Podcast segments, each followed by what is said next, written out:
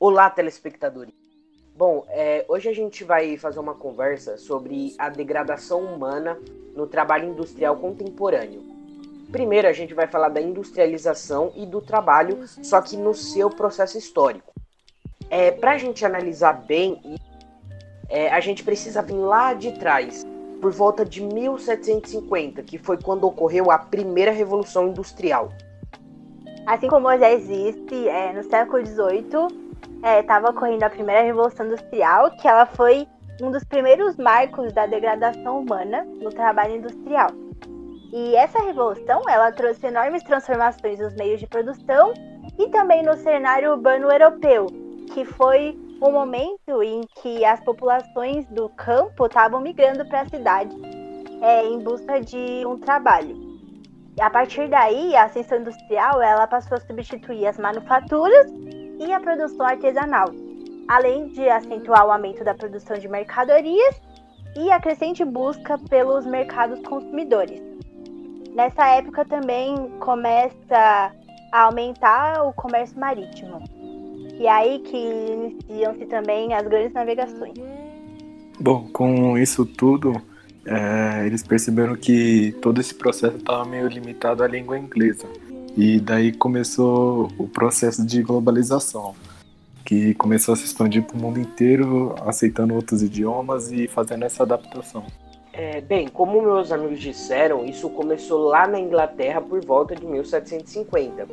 É, é legal ver que a expansão do comércio internacional foi tão grande que permitiu o aumento das riquezas que permitiram o financiamento do processo tecnológico e a instalação da indústria, desde esse começo de começo da nova era.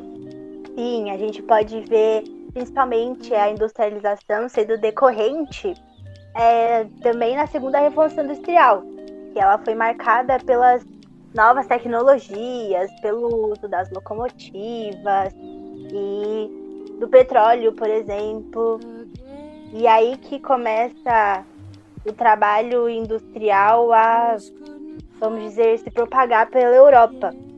E começou principalmente na Inglaterra, como Moisés disse. É, exatamente. E ela se, se estendeu, né, primeiramente no setor textil, com, com roupas e esse tipo de acessório. Isso permitiu um avanço muito grande é, para a sociedade na época. Isso que a gente falou anteriormente foi da primeira revolução industrial. A partir de agora a gente vai falar um pouco mais da segunda revolução. Bom, no cenário da segunda revolução industrial, a gente já pode perceber uh, como a degradação humana no espaço industrial está presente. Porque foi nesse momento que passou, as indústrias passaram a substituir a mão de obra humana pela mecanizada. E a consequência disso foi o número de trabalhadores desempregados cada vez maior, e também assim ocorrendo a redução salarial. Bom, como a gente pode ver, a logística já estava se desenvolvendo nessa época, já que eles estavam querendo otimizar o tempo de produção e produzir cada vez mais. É, uma coisa legal de se ver na segunda revolução industrial é que na primeira isso a revolução foi apenas na Inglaterra e por alguns países dali. Porém, a segunda revolução industrial já foi na Europa e também aqui na América, começando primeiramente com os Estados Unidos e logo depois chegando aqui no Brasil. E essa revolução permitiu com que a sociedade avançasse muito com a fabricação do aço, da energia elétrica e principalmente da lâmpada incandescente, que foi um grande avanço para a época, pois a gente vivia antes à base de velas ou lamparinas.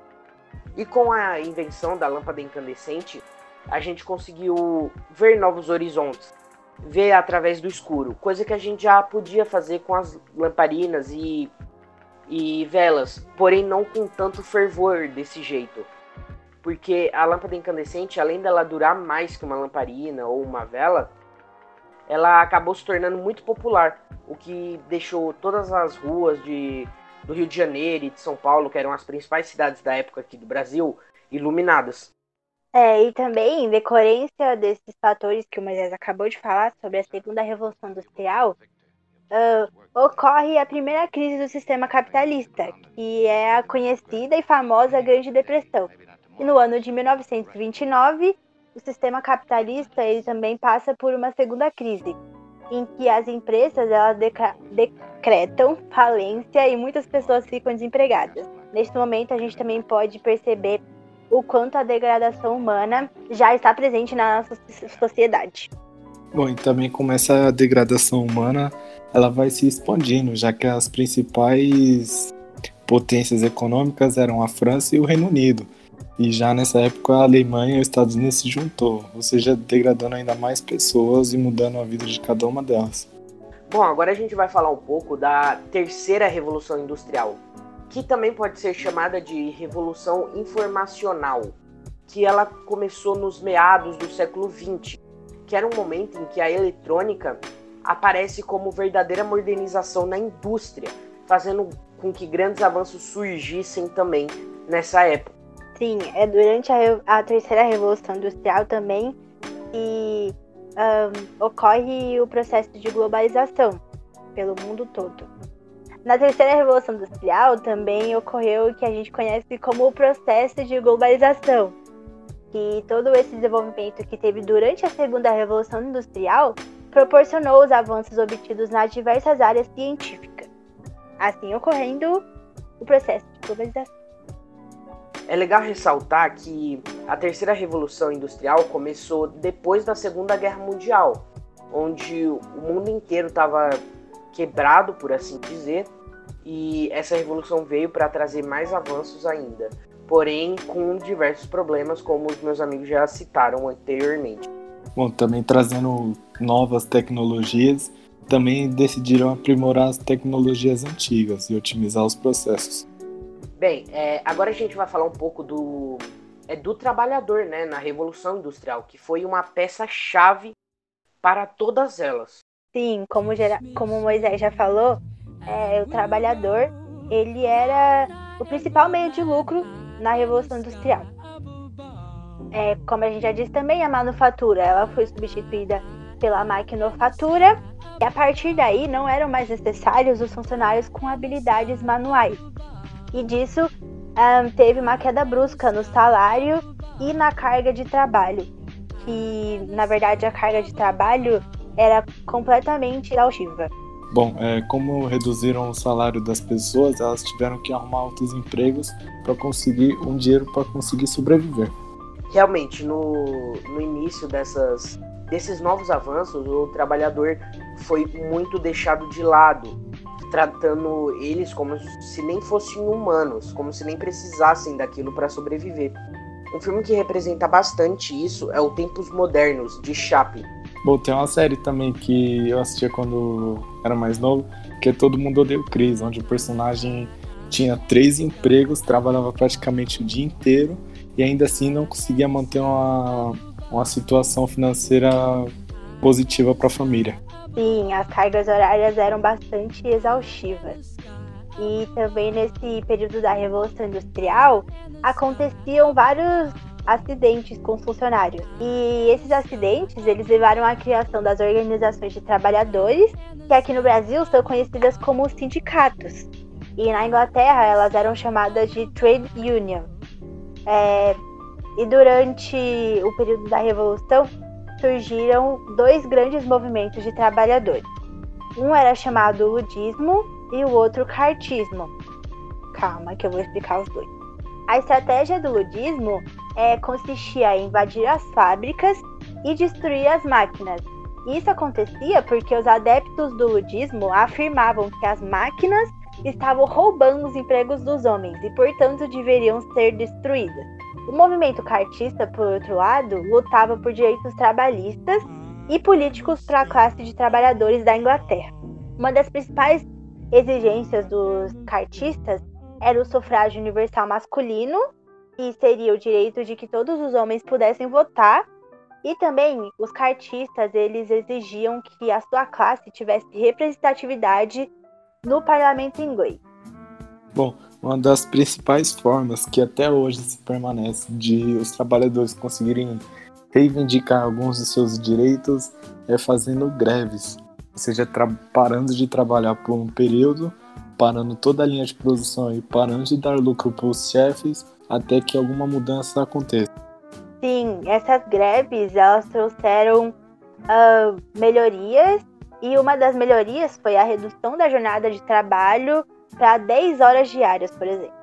Com essas informações que a Luísa e o Eduardo trouxeram, é, a gente consegue ver o quanto foi necessário lutar para ter direito. Coisas que ainda hoje acabam tornando a sociedade degradante, é, tanto por conta da qualidade de trabalho quanto por outras coisas também. E desde aquela época, os seres humanos já lutavam para conseguir ter um, o mínimo para sobreviver e o mínimo de decência no trabalho. Exatamente, Moisés. E de um modo geral, a gente pode até chegar à ideia de que a Revolução Industrial ela não transformou só o setor econômico industrial.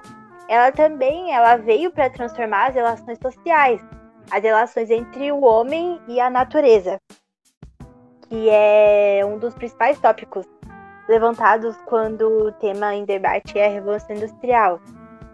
E essas relações entre o homem e a natureza, elas provocaram alteração no modo de vida das pessoas e nos padrões de consumo. Bem, depois de tudo isso que foi falado, agora a gente vai falar um pouco das mudanças contemporâneas no mundo do trabalho, é, tanto na valorização quanto nos princípios. Bom, a globalização econômica, como eu já tinha dito, e o advento da chamada terceira revolução industrial proporcionaram os aumentos expressivos da produtividade mecanizada.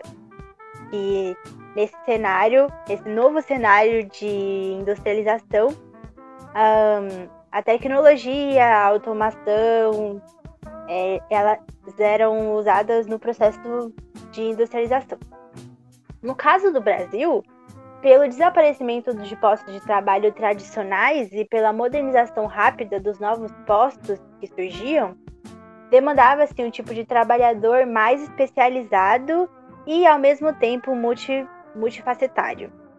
Então, a gente pode perceber aí a mudança de perfil do trabalhador.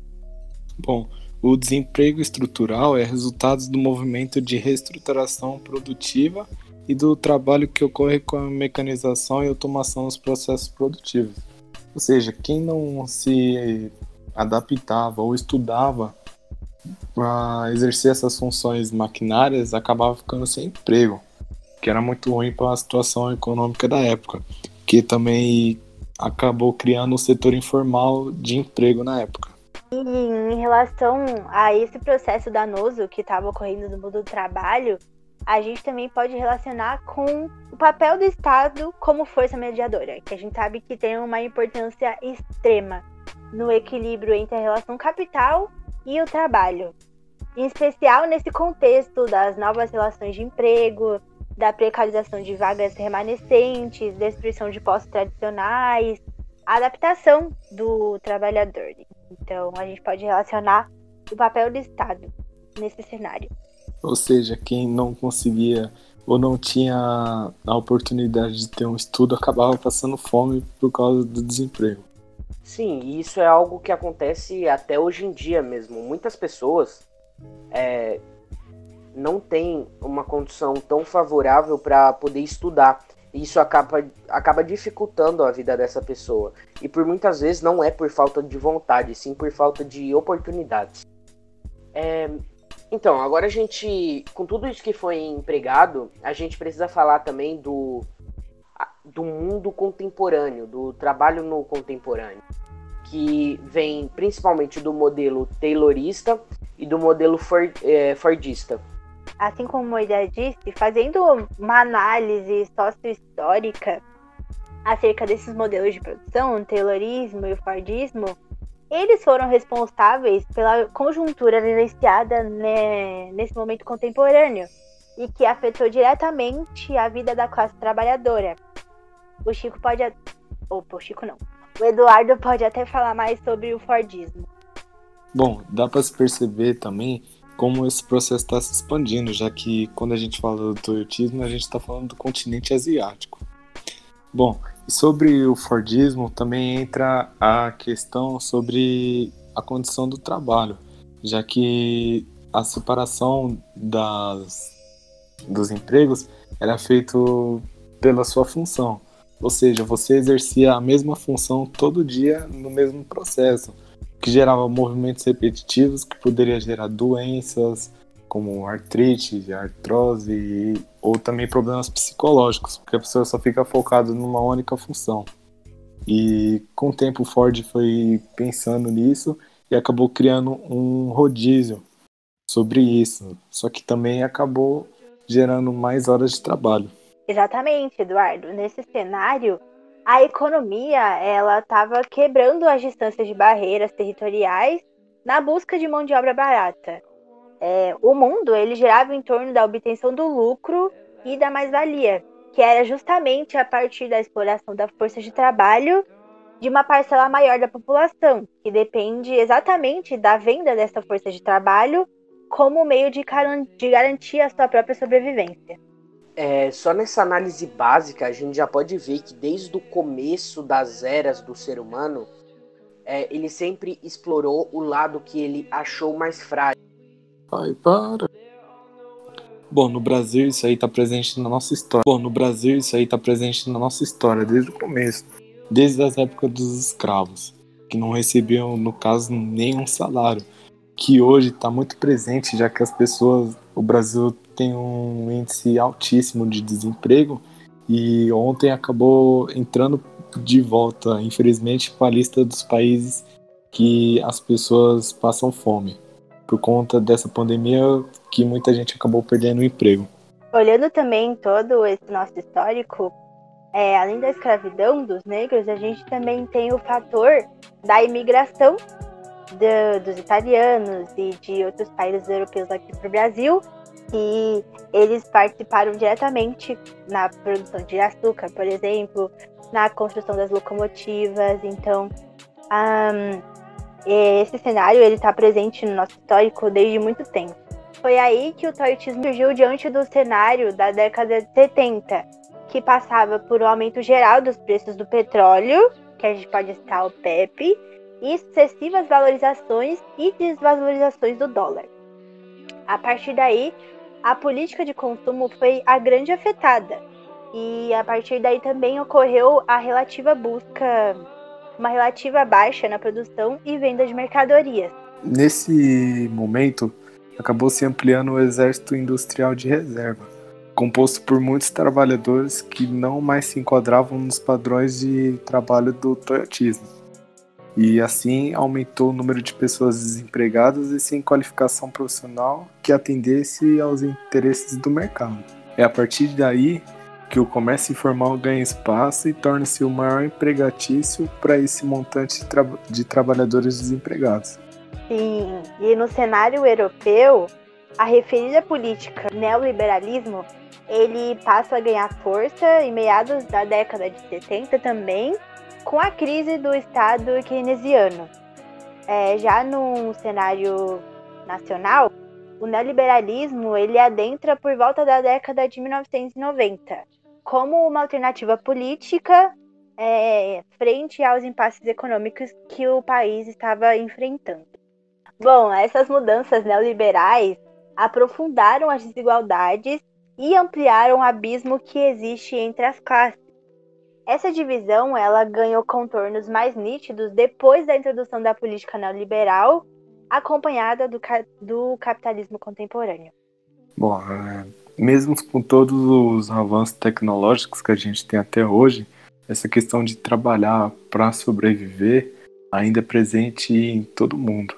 Sim, a gente sabe que o nosso trabalho ele tem o foco para o trabalho industrial contemporâneo, mas a gente não pode deixar de lado a questão de principalmente de refugiados como os haitianos virem para o nosso, praí, nosso país em busca de melhores condições e se depararem justamente com esse cenário que o Eduardo acabou de citar: trabalhar para sobreviver, para ter o um mínimo para sobreviver. E sempre assim, os mais ricos ficando mais ricos e os mais pobres continuando pobres. E durante esse cenário de pandemia, esse cenário só se maximiza cada vez mais. Esse cenário de... Para falar um pouco mais da questão sociológica do trabalho, a gente chamou a professora Clismene, que tem licenciatura plena em Ciências Sociais pela Unesp. Brasil, as classes trabalhadoras sofreram este impacto, né? É, se encontrando numa situação de maior precarização da vida e de vulnerabilidade social, né? com a perda destes empregos que antes eram estáveis, né? e agora com a reestruturação produtiva não tem mais emprego estável, né? não tem mais estabilidade no emprego essa reestruturação produtiva, o avanço do neoliberalismo e a globalização vai colocar o trabalhador numa situação de grande vulnerabilidade social. Porque, primeiro, a gente tem uma situação de desemprego estrutural e segundo, a gente tem uma situação de flexibilização dos direitos trabalhistas que é a redução, a restrição de direitos trabalhistas. E no caso brasileiro, a gente passou por uma reforma trabalhista que é recente e que vai ter implicações na precarização da vida do trabalhador no mundo do trabalho contemporâneo. Trabalhador, a ele é imposto né, essa atualização né, no, no mundo do trabalho sem as condições para que ele consiga se atualizar, e isso né, empurra esse trabalhador, né, que não vai ter acesso à ciência, à tecnologia, à universidade, a cursos, é isso e aquilo, né, para qualificar sua mão de obra, esse trabalhador, o que, que vai acontecer com esse trabalhador? Ele vai ir para o setor informal, um setor que precariza ainda mais a vida, baixas remunerações, sem direitos né, trabalhistas. E aqui sempre me vem na cabeça a questão do Uber. Do Uber, esses trabalhadores de aplicativo, né, de entregas, né, e eles estavam fazendo manifestação nas últimas semanas por melhores condições de trabalho e direitos trabalhistas, viu? Eu sei que é o setor terciário aí, né? Não é o setor que vocês estão pontuando, mas é interessante vocês terem colocado mesmo a questão do desemprego estrutural, né? resultado como um movimento da reestruturação produtiva, que é isso que ocorre, né? extinguindo definitivamente as vagas de trabalho. Claro, outras vagas abrem, mas a quantidade de vagas que abrem em relação à perda das vagas é absurda. Né? Aqui, o mundo mundo do trabalho contemporâneo, aí vocês citam né, os modelos de produção, taylorista, fordista e toyotista, com ênfase no toyotismo, que é importante, né, porque é com o toyotismo que vem a reestruturação produtiva, junto globalização e neoliberalismo, tá? E aqui vocês colocam as características do toyotismo, a produção passou a caracterizar-se como verticalizada. Eu colocaria flexibilizada, porque a grande vantagem do toyotismo é que ele permite uma organização produtiva flexível, capaz de atender às oscilações do mercado consumidor. Né? Porque se você for comparar o modelo, é, o modelo de produção taylorista fordista, são modelos mais rígidos, de produção em massa. Já o toyotismo ele já tem toda uma estrutura flexível para atender né, as oscilações do mercado. E para isso, né, ele vai organizar uma, uma produção onde você tem uma, a, a, fábrica que vai cuidar das atividades fins, né, e as outras terceirizadas, tá? Neoliberalismo e keynesianismo, aqui é bem interessante. Na Europa, o neoliberalismo ganha força em meados da década de 70. Com a crise do Estado keynesiano, pode colocar também como a crise do estado de bem-estar social, né? mas aqui gera um grande debate, né? porque na década de 70 a gente tem uma grande crise econômica e aí os neoliberais vão acusar o estado de bem-estar social por provocar essa crise, né? porque o, o, estado de bem-estar social que vocês mencionam aqui, keynesiano, eles, eles, eles têm altos gastos, né? É, e esses altos gastos públicos, eles vão ser muito criticados pelos neoliberais, que vão colocar, ó, precisa de ajuste fiscal, ó, precisa de políticas de austeridade, de controles rígidos dos gastos de Estado, a diminuição do aparato do Estado, né, a desresponsabilização do Estado em relação a alguns setores da sociedade. E aí é legal dar uma pesquisada sobre o consenso de Washington que a gente estava trabalhando, tá?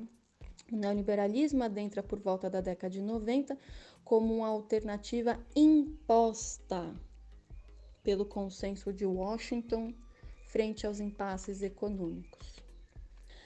Torna-se desprotegida pelo aparelho do Estado pelo, pelo aparelho estatal devido às incessantes práticas de cunho neoliberal capitalista, cujo único objetivo é elevar a taxa de lucro em detrimento da vida e da dignidade humana.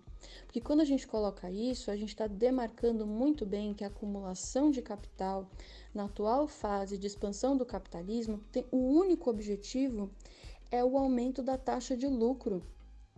Então, dane-se se o trabalhador vai ser explorado, dane-se se a gente não tem dignidade, dane-se se a gente está morrendo, né, devido a essas condições precárias de vida. O que importa é a taxa de lucro, a acumulação de capital por parte da classe dominante. Né? Aqui, né, a problemática trabalho e saúde numa perspectiva sociológica.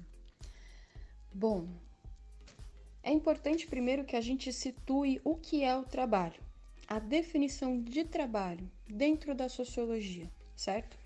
O trabalho é uma atividade humana que transforma a natureza, transforma a natureza com a finalidade de garantir né, a satisfação das necessidades humanas. Né? Então, é por meio do trabalho que a gente garante a nossa existência material. E a partir da nossa existência material, nós vamos construindo o meio social, estabelecendo relações humanas, construindo a sociedade, né? Então, a gente, se for fazer uma, uma citação ao Marx, né, ele pontua que, prim, que o primeiro ato histórico da humanidade é o ato de existir. E o ato de existir ele só é possível mediante essa atividade humana trabalho. Então, se a gente quer entender a complexidade das relações sociais e das esferas da vida social, ou seja, a estrutura social, é muito importante que a gente analise o trabalho, as atividades econômicas, né? Que estão inseridas dentro de um sistema econômico. Então, para a gente entender a superestrutura de uma sociedade, é necessário que a gente analise essa categoria, a categoria trabalho e a importância dele nas relações sociais. Como que a gente se organiza, como a gente se relaciona, como que se dá a produção das mercadorias, a distribuição, o consumo e a estratificação social, certo? Então, quando a gente aborda né, a questão do trabalho na sociedade capitalista, a gente necessariamente tem que observar a estratificação social. Nós temos uma sociedade que ela é estratificada, onde milhões são desprovidos dos meios de produção e a única coisa que tem é a força de trabalho a ser vendida no mercado e outros estratos sociais que são proprietários dos meios de produção, dos meios de comunicação, dos meios de transporte e que têm os seus interesses favorecidos, porque infelizmente eles detêm aí o controle dos meios de produção, certo? Bom, a gente está falando de uma sociedade que é estratificada, onde uns vão trabalhar para garantir a sua existência material, né? E outros vão explorar para garantir a acumulação de capital, o aumento da taxa de lucro, certo? Porque veja bem, hoje no mercado de trabalho você vai ter né, uma, uma remuneração e essa remuneração que vem da sua venda da sua força de trabalho e da sua força intelectual também, né? Para pagar as contas, aluguel, alimentação, é, cursos, vestimenta. Então, se você for pegar e colocar tudo na ponta do lápis, nós trabalhamos a quantidade que trabalhamos para garantir o mínimo daquilo que precisamos. E tem setores ainda mais precarizados, né, que são os trabalhadores do setor informal, que tem vários empregos, inclusive, né, e todos esses empregos para quê? Para conseguir pagar o mínimo do mínimo. Né?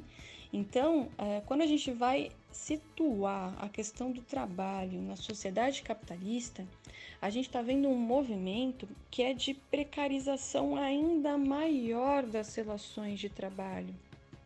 Quando eu flexibilizo os direitos trabalhistas, eu reduzo esses direitos, eu impulsiono um setor da minha sociedade que vai estar num setor de maior vulnerabilidade social, que não tem mais segurança no sentido social, seguridade social, e que o Estado né, não está se colocando a proteger essas parcelas da população, né? Pelo contrário, quando a gente vê o avanço do neoliberalismo, a redução do aparato do Estado, a desresponsabilização do Estado em relação a estes setores da sociedade, você deixa cada vez mais à margem este trabalhador que não vai conseguir ser absorvido nessa quarta revolução industrial que estão colocando, né? Porque não tem acesso à educação de qualidade, não tem acesso à ciência e tecnologia, né? Se, levando em consideração o tamanho do nosso exército industrial de reserva, a taxa de desempregados, certo? Então a gente está falando num mundo hoje onde o avanço do neoliberalismo está proporcionando com que os ricos fiquem cada vez mais ricos, os trabalhadores fiquem cada vez mais empobrecidos, porque o seu salário não aumenta de acordo com o encarecimento da vida. Veja, vocês podem até citar, né? Quanto está o, o, o saco de 5 quilos de arroz? E quanto aumentou de fato o trabalho? Vejam o aumento dos custos da vida, né? E o que a gente recebe as contas não fecham. E aí, quando a gente pega né, e vai observar as condições de trabalho no setor informal, é pior ainda, né? E aí, né, quando a gente vai abordar a questão do trabalho e relacionar com as desigualdades sociais, como é que, veja bem, como fica a questão da inserção daquele trabalhador nessas novas vagas que estão se abrindo, né? vagas associadas à ciência e à tecnologia e blá blá blá blá blá, se a gente está falando de uma população que não tem acesso a saneamento básico. Se a gente está falando de uma população que não tem acesso à, à saúde de qualidade se a gente está falando de uma população que não tem os seus direitos enquanto cidadão garantidos pelo Estado. Né? E aí a gente tem que relacionar tudo, né? E vocês podem concluir o trabalho desta forma. Essas relações de trabalho que estão sendo impostas neste movimento né, de, de expansão das ideias neoliberais, da globalização das relações capitalistas, elas estão demarcando uma precarização da vida. Quando a gente fala precarização da vida, a gente está falando de impactos na saúde física e mental do trabalhador e nas condições da vida dele. Né? A gente está falando de transporte, a gente está falando de moradia, a gente está falando de educação, de vestimentas, de acesso à cidade, acesso à cultura, acesso ao lazer. Né? Então, quando a gente está falando de precarização do trabalho, nos dias atuais, a gente está falando de desemprego que é estrutural, ou seja, não é um elemento circunstancial, já é um elemento inerente à estrutura social, né? ou seja, da organização da nossa sociedade, e que isso vai ter impactos profundos em países como o nosso, demarcado né, por intensas desigualdades sociais. Né? Então, é, é, quando a gente olha para o nosso país, a gente vê um grande potencial de sermos um grande país, mas essas relações econômicas e essa precarização da vida que advém com essa flexibilização dos direitos, né? com esse aprofundamento das desigualdades sociais, agora em tempos de pandemia, né? a gente fica pensando que vai ser do trabalho no futuro e o que vai ser dos trabalhadores mediante a essas condições de trabalho que estão sendo impostas pelo neoliberalismo. Bem, agora falando mais das recomendações, eu vou recomendar o filme Germinal, que é uma representação ótima da sociedade capitalista da época, além de fazer uma crítica social muito forte ao trabalho infantil e à exploração social que ocorria na época. Vou passar também o filme Tempos Modernos de Charlie Chaplin, que é uma crítica social muito forte para a época em que ele vivia e foi um filme aclamado pela crítica. E também o documentário do Henry Ford, que é para entender ainda mais sobre o que era esse modelo, como surgiu, como finalizou ele.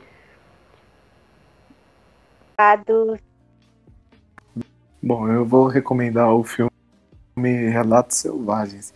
É um filme de comédia argentino que conta a história, conta seis histórias independentes que abordam o tema da desumanização do funcionário.